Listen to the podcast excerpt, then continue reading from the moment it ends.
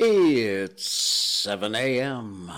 on the West Coast, 10 a.m. on the East Coast of America, 3 p.m. in London, 11 p.m. in Kyoto, Japan, and in Malaysia, it's somewhere after the year 300 CE, otherwise known as the start of the Dark Ages. I'm Jay Sheldon, and I'm not wearing pants. Hello, welcome in everybody. Hello to our new viewers on rumble.com. Yes, we are live on Facebook Live, YouTube, Jay Sheldon Malaysia channel, twitch.tv, Jay Sheldon No Pants. You know, I should be consistent. I should have the same URL everywhere, but I don't. And rumble.com/Jay Sheldon. Just look for I'm Not Wearing Pants or that logo. And we are live on Rumble. I have to tell you, though, Rumble is so delayed. Facebook, YouTube, Twitch, not bad. There's a delay, of course, from the time I say something to the time you see it. But on Rumble, by the time we get through the 45 minutes or an hour of this show, it's like 10 minutes behind feeding the stream out there. So when I hit end stream, Rumble shuts down, and I'm not actually finished yet.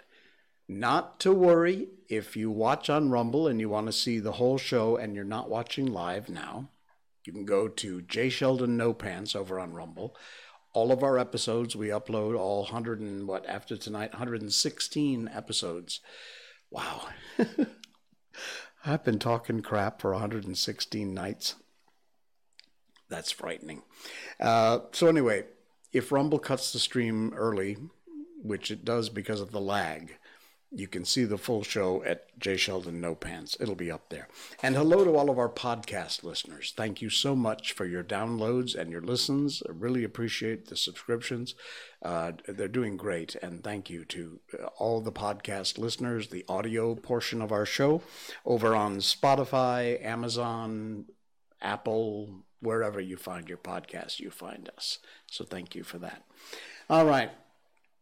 Hey, if you're in Malaysia, have you seen the moon tonight? Oh, man, it's a crystal clear night. There's actually, even here in suburban KL where I live, there's a few puffy fair weather kind of clouds, but the night is really quite clear. And the moon is not yet full. I think it's got another day or two or three before it gets full, actual full. But tonight it's bright and it's almost full and it's gorgeous. If you get a chance, stick your head out the window or go outside and look up, because the moon is really, really nice tonight. All right. Speaking of things that are nice tonight, it's time. Miko update. Miko update.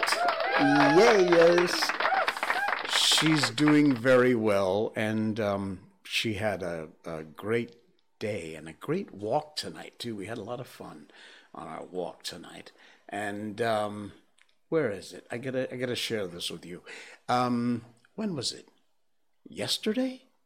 It was yesterday. Yeah, because, wow, this is Monday. So yesterday, we went to a different dog park. We very often go to Desa Park City, which is a beautiful place. They welcome dogs there. And we went to Central Park, which is right by Wanutama. And if you're not from Malaysia, just, it's a nice little park. It's not as big as Desa Park City, but we were in a Telegram group where a bunch of Shiba owners had chatted up and decided that they wanted to get together yesterday. So we went there, and we brought Miko, and there were probably, I don't know, 6, 8, 10 Shiba Inus. They were great. And in fact, Yi Ching Ma made a post of some pictures and videos that she took. Let me hang on a quick second. I just got to do a little technical mumbo jumbo here, and pow. There we go. These are thank you to Yi Ching. I appreciate that very much. She posted some... Whoops, why did I lose my headphones? Hang on. I'll get it back. There we go. Okay, that's a little bit better.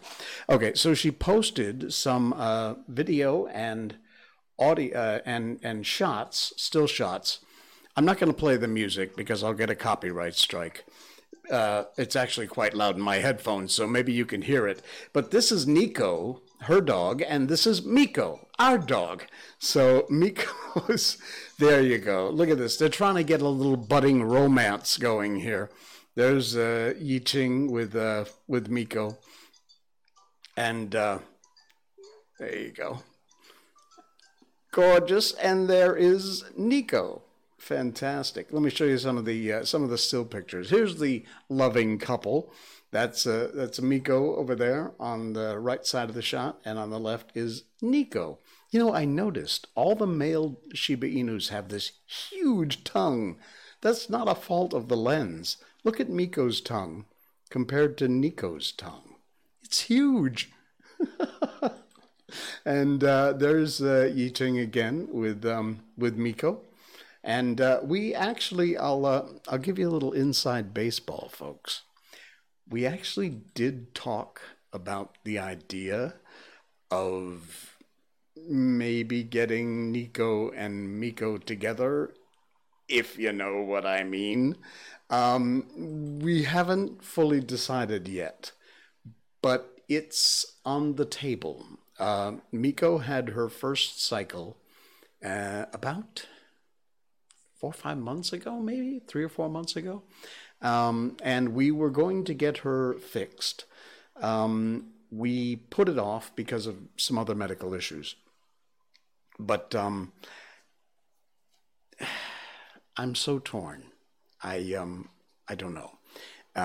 We're discussing it. It's on the table. I don't know. I won't get into it now, but just so you know, that the possibility exists. We're thinking about it. So, anyway. All right. So, talking about dogs and pregnancy and menstrual cycles. Oh, my God. Avert your eyes. Close your ears. Actually, if you are one of the psycho mumbo-jumbo people in Malaysia, you might just want to do that. Why did my camera lock? That's really weird. Huh, look at that. It locked. I don't know. Let's switch to camera 2 now for a while and see if we can't figure out why that camera decided to lock on the air. So, okay, now my mic is back. And for some reason, the other camera is still locked. That's really weird. I'm going to try a little strange experiment here, so bear with me while I muck around here and try and figure out what's going on. No, the camera is locked. Look at that. All right. Strange. How about my Facebook review? Nope, that's hanging out there. This is really weird, folks. I don't know why, but that camera just suddenly decided it just doesn't want to play ball anymore.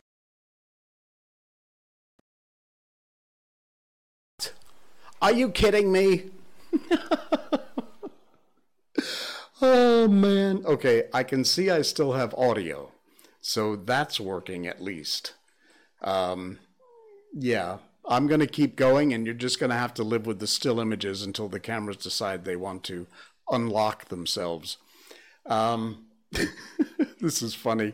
Oh, and it's a great pose, too. That's just a brilliant, brilliant pose I've got going on my live stream.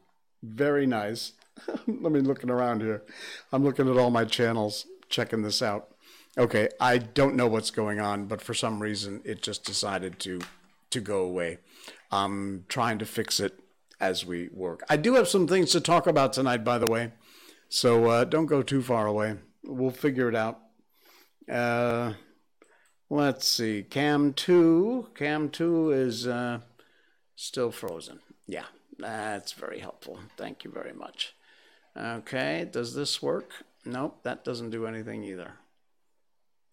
Hey, you get to see a lot of behind the scenes tonight. That's a good thing, right? Yeah.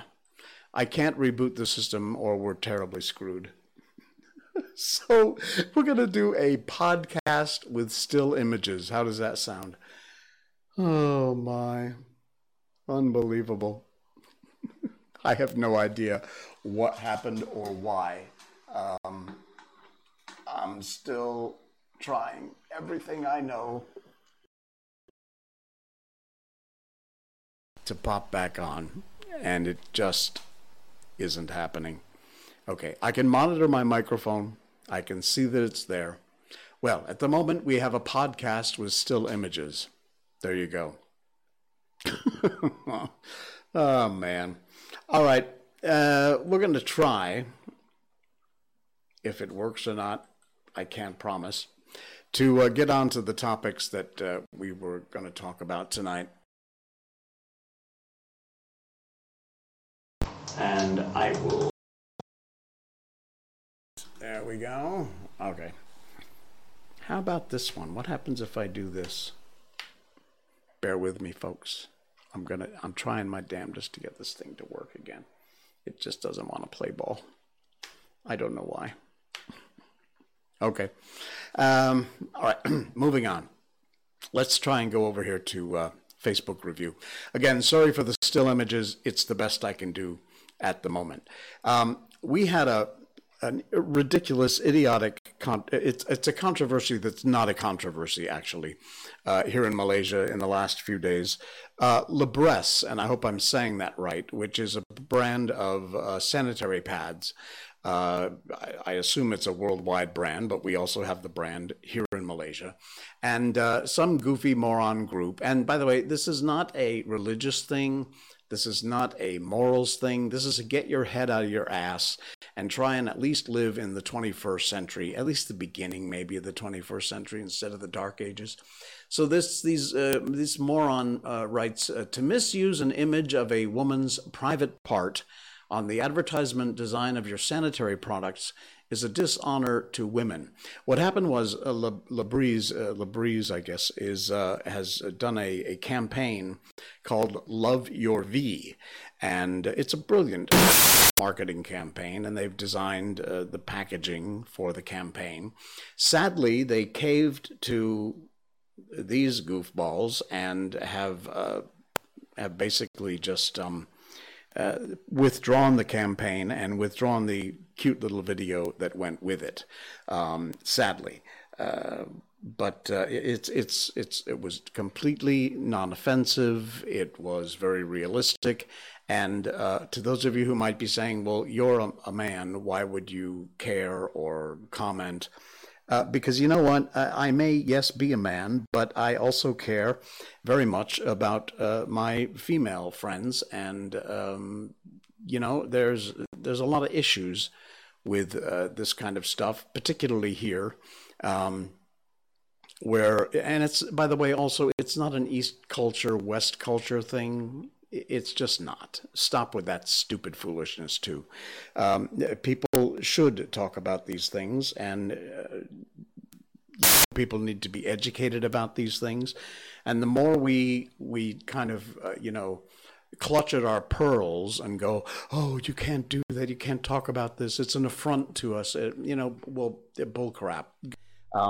This is an article from FocusMalaysia.my about the controversy. Netizens have backed sanitary pad maker, and good for you. Despite being forced to pull down its advertising, again, it's a shame that they wound up having to do that. But because of an uproar from a group, a female hygiene product maker, Libresse Malaysia, received support on local media for its courage. And that is a good word for it, courage in starting a conversation about menstruation and vaginal health. Why is this a problem? Libresse is doing a great job at educating women about their private parts, and it's actually sad that you need a company to educate us. One of the tweets that went out, or comments, I suppose, maybe on the Facebook page, user I said, again, all these are public, so I'm not You know, there's no private conversations here. I'm not airing these. These are public things. This should be taught in school and at home, because some women still don't know how to take care of their own private parts. Now, this is what I'm talking about. User Shazalia Sapri added, "What a shame. You should work on something reliable other than questing the Libresse advertisements. Last week, they published an ad using the theme V Kabaya, launching a limited edition line of sanitary pads using packages decorated with floral pictures inspired by the Nona Kabaya and the vulva. And the new theme was aimed at encouraging women to feel confident about their bodies, including their private parts. And it was part of their long-running Know Your V, aimed at campaigning to educate women on genital health." So a noble cause, the ads, and that's, you know what, that's a loss.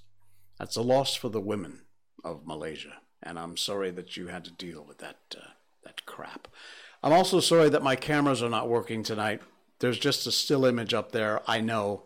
If you just tuned in, we had a major malfunction. So we're going to keep on going. We've got an audio show going anyway, and we'll keep this going, even though there's no video to accompany the audio. Some people are staying with us. That's all right. Thank you for that. Appreciate it. Again, I'm doing my damnedest to try and get this thing to work. And for some reason, it's not. So there we go. Hey, it came back. All right. I got cam 1 working. Let's try cam 2. Let me see if we can make that happen.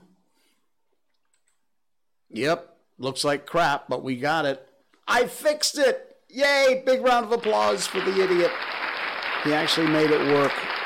Now I just got to get my headphones to work. But you know what? If I've got the cameras, I'm good. Okay, cameras are back up and running. So now we look more like an actual live stream.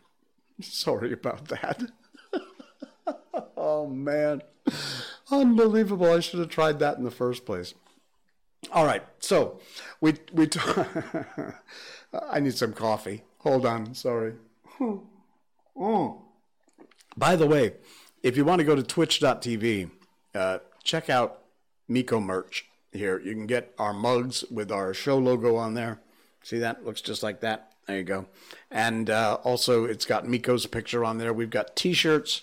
We got mouse pads, stickers, hoodies, baseball caps, all kinds of cool stuff over there. Twitch.tv. Look for Jay Sheldon No Pants merch. Tonight, by the way, check this out. Now that I got my cameras back. This is my dabbing Shiba Inu shirt. Cool, huh? Oh, yeah. Is it dabbing or daubing? I think it's dabbing. I don't know. This pop culture is like over the head. Okay.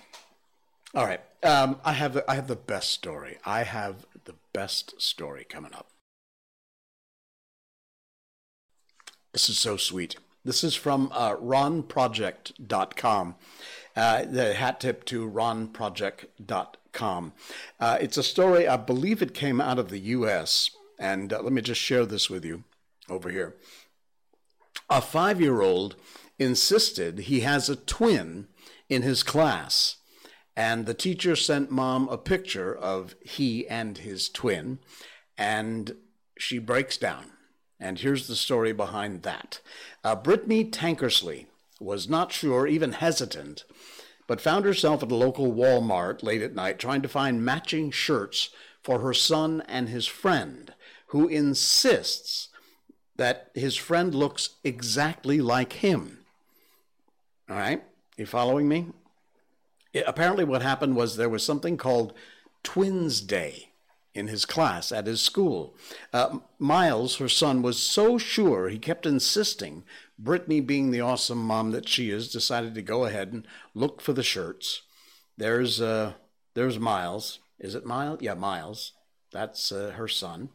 And she never saw Tanner, Miles' friend, so she had no idea whether her son was accurate or not, that they were twins, but her son insisted they looked like twins.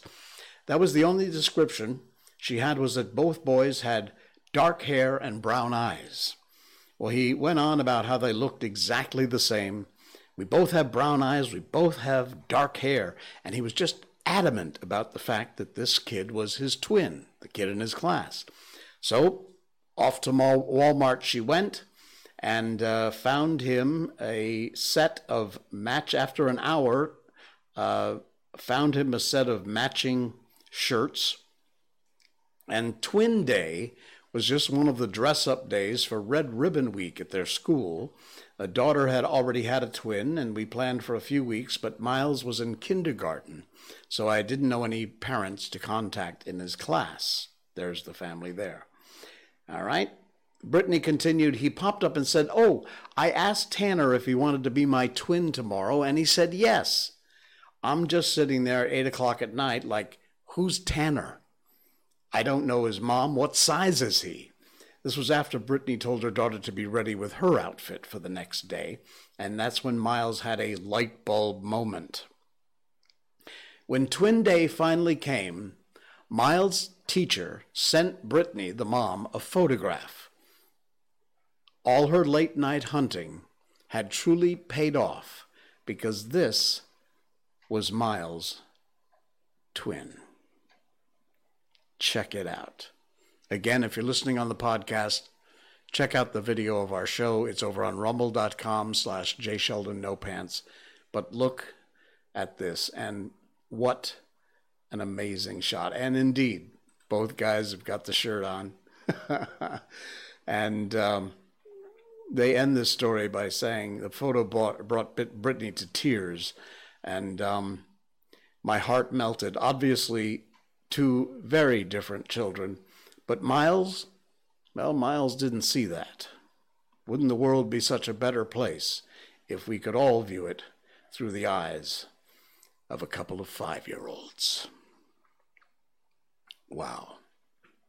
That's an amazing story. I love that. I had to share it with you. Again, that's from the folks at RonProject, RonProject.com, if you want to read the whole story. Well worth your time. That's incredible. All right. And I found one other incredible story I had to share with you.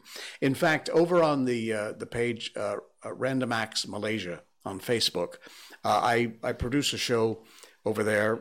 It's because of the lockdowns and the pandemic and all, we haven't been able to go out and shoot hardly at all for the last year and a half or more. So I've been posting a lot of the stories that we find. It mostly has to do with Malaysia and Malaysians who do random acts of kindness and the good things that common, ordinary people do. And so we like to, you know, they seldom get a tip of the hat and a thank you. So our show tries to, you know, not the NGOs and the big organizations that do public good things. And they do wonderful, wonderful things.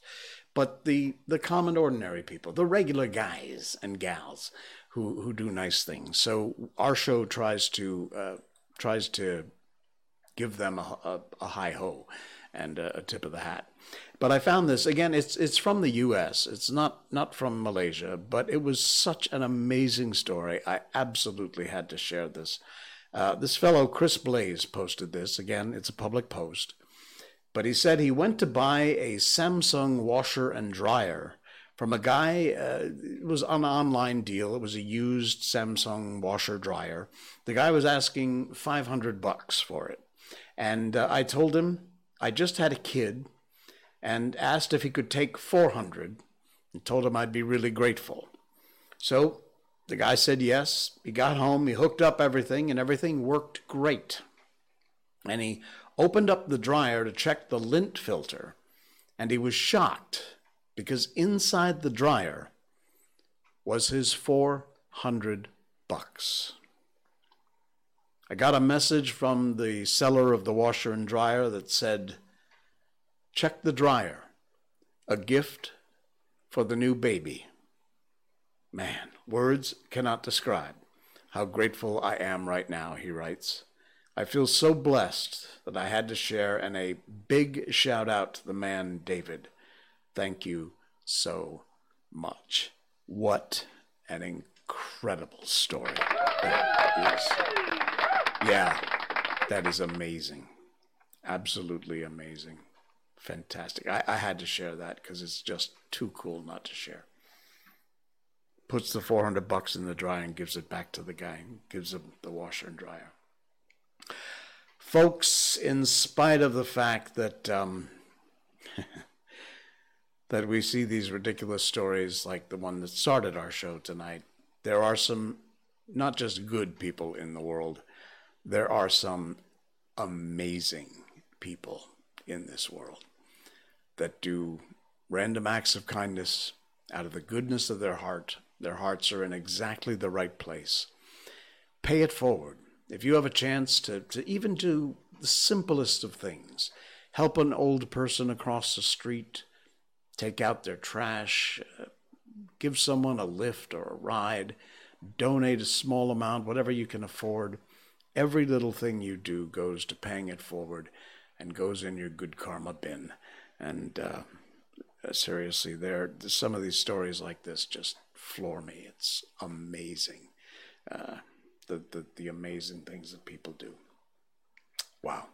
All right, got one more to share, and then we're going to move on to our book tonight. We're doing The War of the Worlds, as you know, H.G. Wells. We've been reading that classic book, a chapter at a time, all the way till we get through the end. We've already done a bunch of these books, Alice in Wonderland, The Wizard of Oz, Little Prince, Velveteen Rabbit, Peter Pan. So right now it's The War of the Worlds, which is the original H.G. Wells book. Anyway, before we get to that, these are some odd things. It's from Ranker.com. And what things... Well, let me show you the headline here from Ranker.com. Things that are normal for most of the world that Americans may find confusing. Now, next year, God willing, I will have been in Malaysia for 20 years. So I'd like to think I'm mostly Malaysian. I'm not. But my heart is, and it will always be, because in spite of all of its ridiculous foibles, the people, who are all that really matter, are what make this country. And in spite of some goofy ones, we've got a lot more really good people here in this country. So never mind the headlines. Look to the streets. Look to the real people.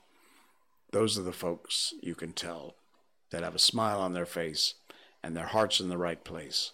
And those are the people who make us foreigners all feel so welcome and part of the real family that is Malaysia. Having waxed philosophical for a while, let's get back to the funny business. And this is true. These things are so true.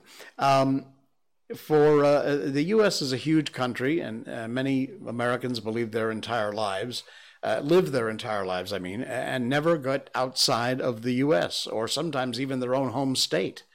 It was a case for me for a long time before I moved to the Florida Keys. So most people in the U.S. have this two things. And again, this boy, same thing. They believe whatever comes out of that little 19-inch square idiot box, and God help you if you watch CNN for any of your news, because obviously the term fake news couldn't apply anymore. But beyond just the fake news and the idiot box of where you get your impression of the rest of the world from, when you actually get out of the country and experience it, it's a mind-numbing rude awakening on a lot of things, even some simple stuff like this.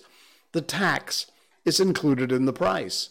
You buy a $20 item and actually you pay $20 at the register. In America, I remember, again, it's been almost 20 years now, but you would always have to go, okay, this is $10, but then there's 7.5% sales tax or whatever it is. I think it was 7.5 when I lived in Connecticut. So you'd have to because when you get to the register, they're going to charge you the $10 and then the sales tax on top of it. Medications are sold at a reasonable price. Selling insulin at a normal price. This Reddit user said, re-editor, I should say, I live in Australia and my poodle Elvis gets subsidized insulin for his diabetes. It's crazy my country values my puppy more than America values its tax-paying citizens. Yeah. Now, there's a whole bunch. I'm not going to read them all. I encourage you to go over to ranker.com and check this out. This is one that still freaks me out because my whole life, 50 over some odd years, you buy eggs and you keep them in the refrigerator. Of course you keep them. Who doesn't keep their eggs in the refrigerator? You put your eggs in the refrigerator. No, actually, you don't. Americans do. But here, excuse me, I've never seen the eggs in a refrigerator unless I put them there, and I've stopped doing that. Keeping unwashed eggs at room temperature, even after explaining why it works to my friends, they all think of it as gross and unhygienic. To which the Redditor replied, "Wait, you guys refrigerate your eggs?" And another user responded, "Yeah, it's legally required for them to be washed." Ah, see, now this explains the difference, because in the U.S. it is a legal requirement for the eggs to be washed, and that takes away this protective barrier which forces them to be always refrigerated. Americans are like, what the WTF? They can just leave their eggs out? How unsanitary. The problem is that washing the eggs means they can be really gross before washing, leaving the hens in bad condition. In Europe, hens get better conditions because they want the eggs to stay as clean as possible. Here in Malaysia, the eggs are relatively clean. Actually, they're quite clean. I've got a dozen eggs downstairs, and there's no goo on the outside of any of them. But again, they're sitting on top of the refrigerator, not in the refrigerator. Let's see, they want the eggs to stay as clean as possible. So anyway, no, we don't keep our eggs in the refrigerator here in Malaysia, and apparently in a number of other countries too. So how about you? Do you keep your eggs in the refrigerator where you live? I know if you're in America, you're thinking, who doesn't? But welcome to the rest of the world.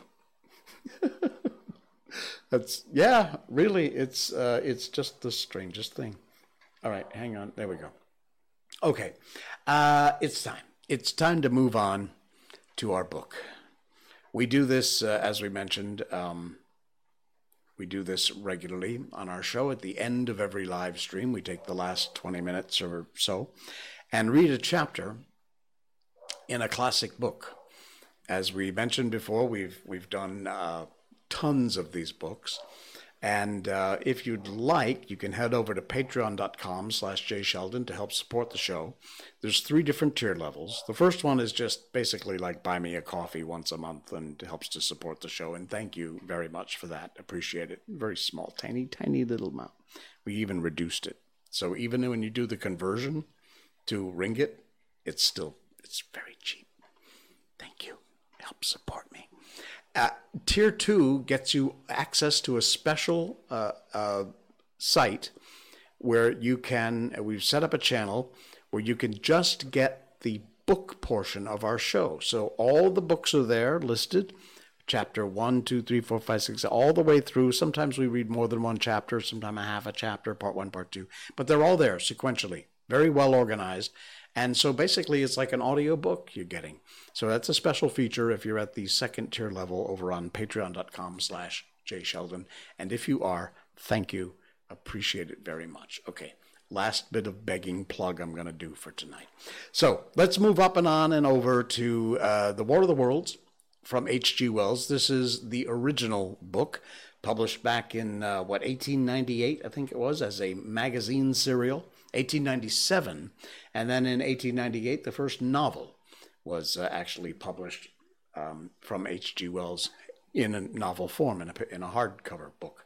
So on and up into Chapter 12, What I Saw of the Destruction of Weybridge and Shepperton.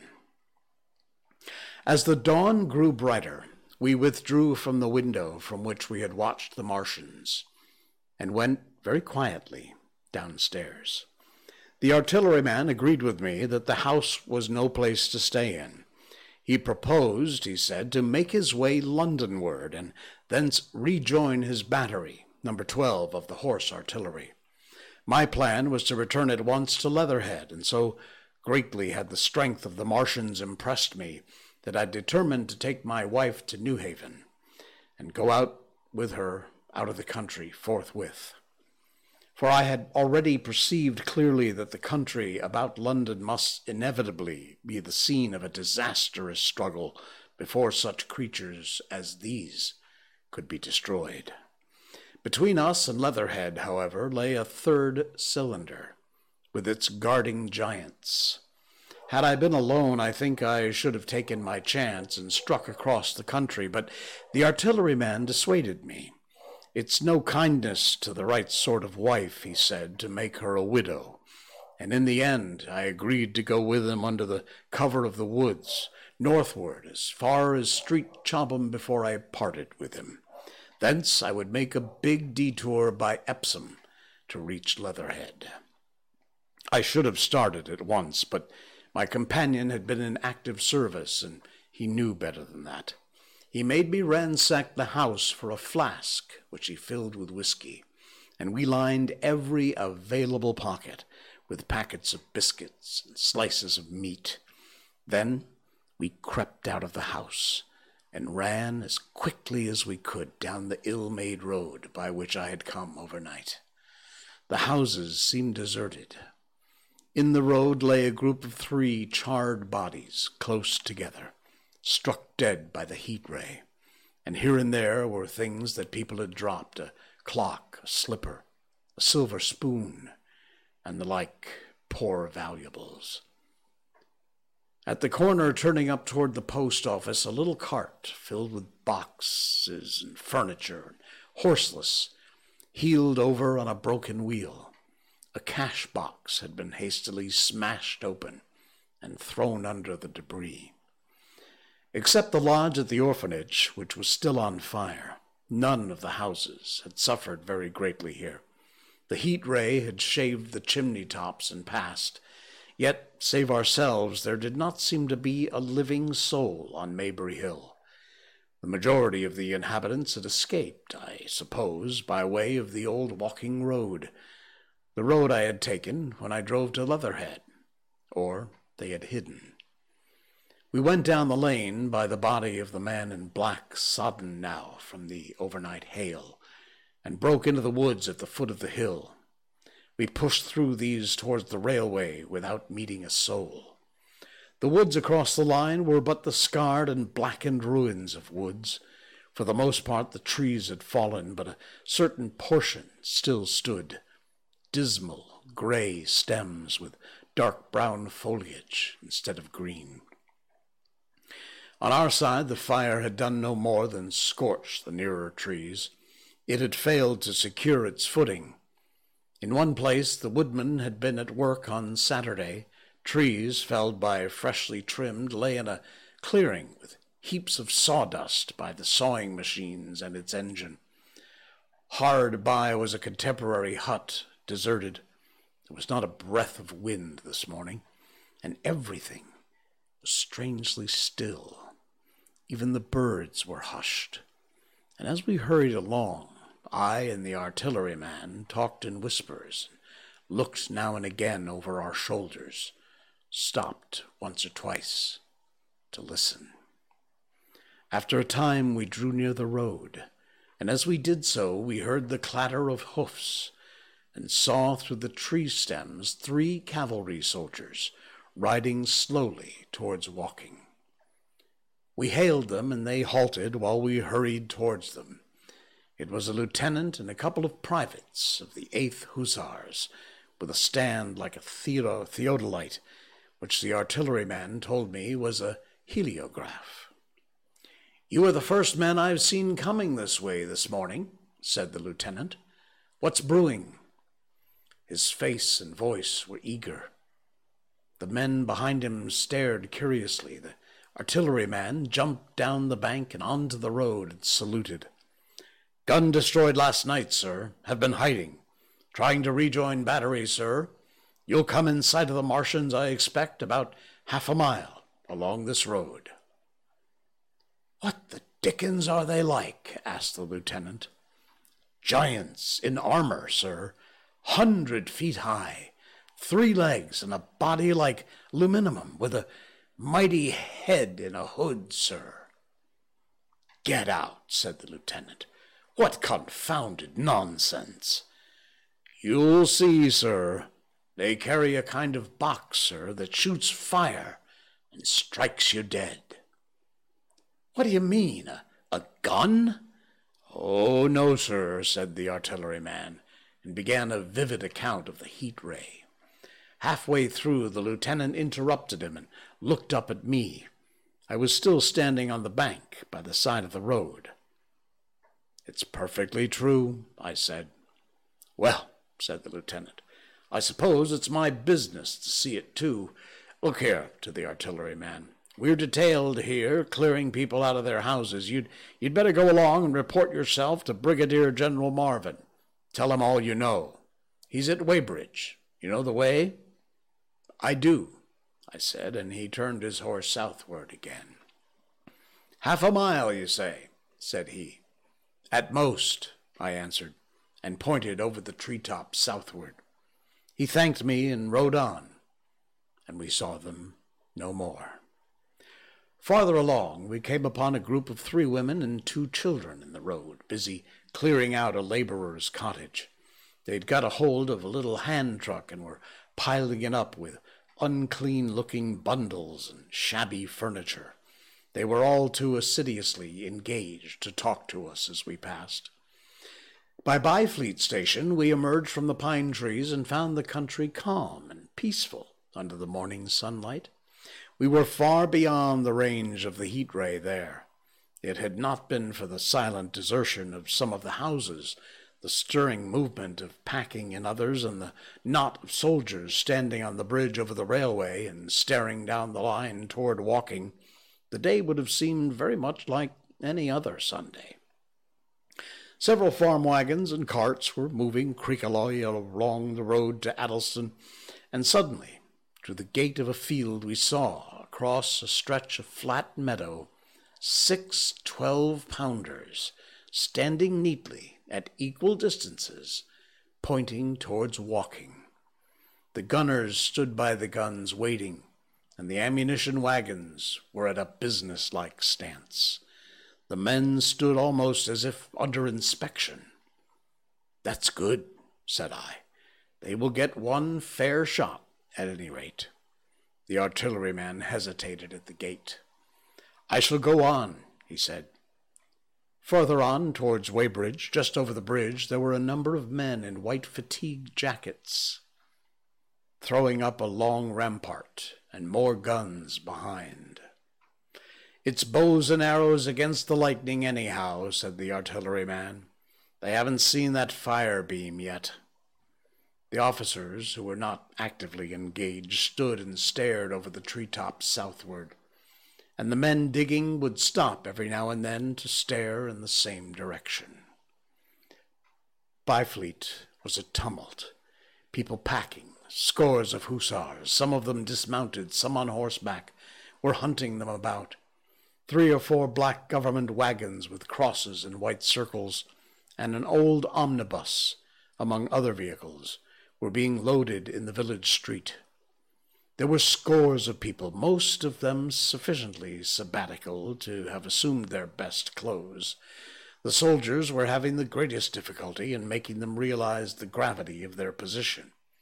We saw one shriveled old fellow with a huge box and a score or more of flower pots containing orchids, angrily expostulating with the corporal who would leave them behind. I stopped and grabbed his arm. "Do you know what's over there?" I said, pointing at the pine tops that hid the Martians. "Eh?" he said, turning. "I was explaining these valuables." "Death!" I shouted. Death is coming! Death! And leaving him to digest that, if he could, I hurried on after the artilleryman. At the corner I looked back. The soldier had left him, and he was still standing by his box, with his pots of orchids on the lid of it, and staring vaguely over the trees.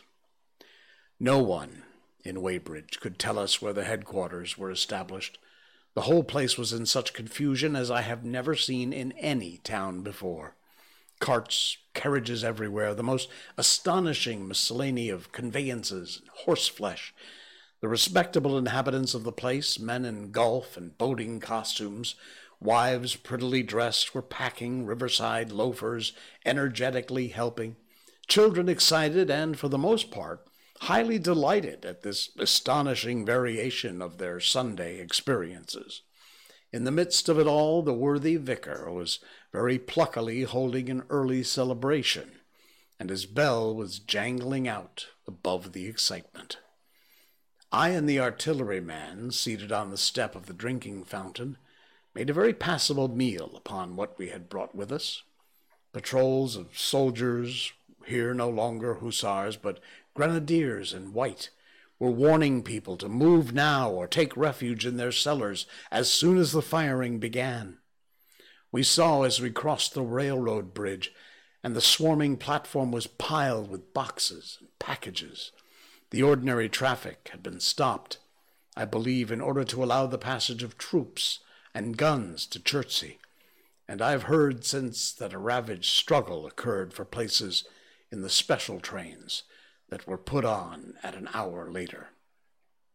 We remained at Weybridge until midday, and at about that hour we found ourselves at the place where Shepperton Lock, the Wey, and Thames join. Part of the time we spent helping two old women to pack a little cart. The Wey has a terrible mouth, and at this point boats are to be hired, and there was a ferry across the river. On the Shepperton side was an inn with a lawn, and beyond that the tower of the Shepperton church. It had been replaced by a spire, and it rose above the trees. Here we found an excited and noisy crowd of fugitives. As yet the flight had not grown to a panic, but there were already far more people than all the boats going to and fro were able to cross. People came panting along under heavy burdens. One husband and wife were even carrying a small outhouse door between them, with some of their household goods piled thereon. One man told us he meant to try and get away from Shepperton Station. There was a lot of shouting, and one man even jesting. The idea people seemed to have here was that the Martians were simply formidable human beings who might attack and sack the town, to be certainly destroyed in the end. And every now and then people would glance nervously across the way at the meadows towards Chertsey, but everything over there was still. Across the Thames, except just where the boats landed, everything was quiet, in vivid contrast to the Surrey side. The people who landed there from the boats went tramping off down the lane. The big ferry boat had just made a journey. 3 or 4 soldiers stood on the lawn of the inn, staring and jesting at the fugitives without offering to help. The inn was closed, as it was now within prohibited hours. "What's that?" cried a boatman, and "Shut up, you fool!" said a man near me to a yelping dog.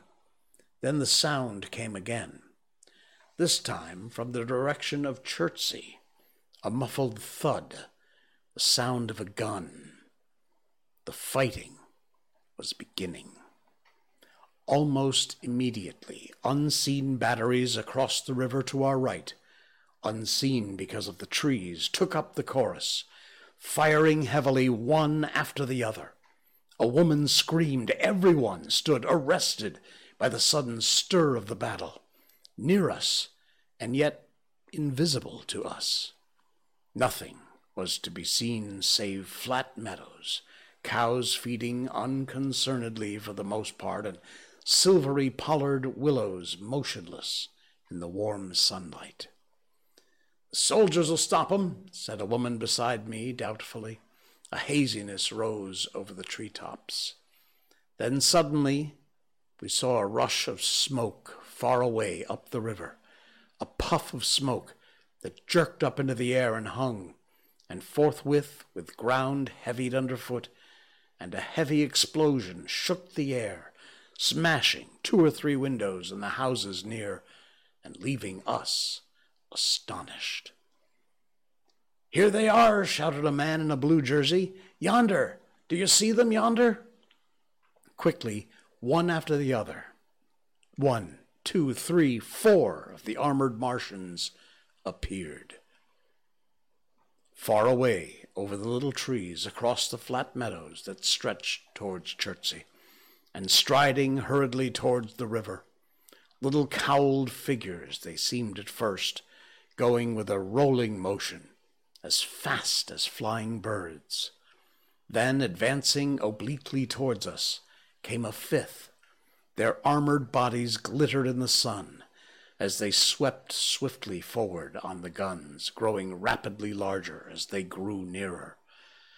One on the extreme left, the remotest that is, flourished a huge case high in the air, and the ghostly, terrible heat ray I had already seen on Friday night smote towards Chertsey and struck the town. At the sight of these strange, swift, and terrible creatures, the crowd near the water's edge seemed to be, for a moment, horror-struck. There was no screaming, no shouting, but a silence. Then a hoarse murmur, and a movement of feet, a splashing from the water. A man too frightened to drop the palmantio he carried on his shoulder swung round and sent me staggering with a blow from the corner of his burden. A woman thrust at me with her hand and rushed past me. I turned with the rush of people, but I was not too terrified for thought. The terrible heat ray was on my mind. To get under water, that was it. "Get under water!" I shouted, unheeded. I faced about again and rushed towards the approaching Martian, rushed right down the gravelly beach and headlong into the water. Others did the same. A boatload of people, putting back, came leaping out as I rushed past. The stones under my feet were muddy and slippery, and the river was so low that I ran perhaps 20 feet and was scarcely waist deep. Then, as the Martians towered overhead, scarcely a couple of hundred yards away, I flung myself forward under the surface. The splashes of the people in the boats leaping into the river sounded like thunderclaps in my ears. People were landing hastily on both sides of the river. But the Martian machine took no more notice, for the moment, of the people running this way and that, than a man would of the confusion of ants in a nest against which his foot is kicked. When, half suffocated, I raised my head above the water, the Martian hood pointed at the batteries that were still firing across the river, and as it advanced, it swung loose what must have been the generator of the heat ray. In another moment it was on the bank, and in a stride wading halfway across, the knees of its foremost legs bent at the further bank, and in another moment it had raised itself to its full height again, close to the village of Shepperton. Forthwith, with 6 guns, unknown to anyone on the right bank, had been hidden beneath the outskirts of that village, fired simultaneously. The sudden near concussion, the last close upon the first, made my heart jump. The monster was already raising the case, generating the heat ray, as the first shell burst 6 yards above the hood. I gave a cry of astonishment. I saw and thought nothing of the other 4 Martian monsters. My attention was riveted upon the nearer incident. Simultaneously, 2 other shells burst in the air near the body, as the hood twisted round, in time to receive, but not in time to dodge, the 4th shell. The shell burst clean in the face of the thing. The hooded bulged, flashed, and whirled off in a dozen tattered fragments of red flesh and glittering metal. "Hit!" shouted I, with something between a scream and a cheer. I heard answering shouts from the people on the water about me. I could have leaped out of the water with that momentary exultation. And with that, we're going to end this chapter. We'll pick it up and continue part 2 of chapter 12 in our next stream. Wow! The fight is on, and the Martians apparently are not as invincible as they seem. All right, we will have the rest of chapter 12 coming up on Wednesday night. Patreon.com/JaySheldon if you want to help support the show. Thank you so much for joining, and we'll see you again Wednesday night, 10 o'clock Malaysia time. Until then, I'm Jay Sheldon, and I'm not wearing pants. Good night.